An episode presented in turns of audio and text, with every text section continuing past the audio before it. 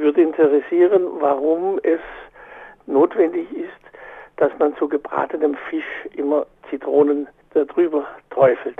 Ja, das ist natürlich Geschmackssache, aber die Profiköche auf der Welt jedenfalls sind sich eigentlich einig, dass die Zitrone unnötig ist und ja eher so ein Relikt vergangener Zeiten.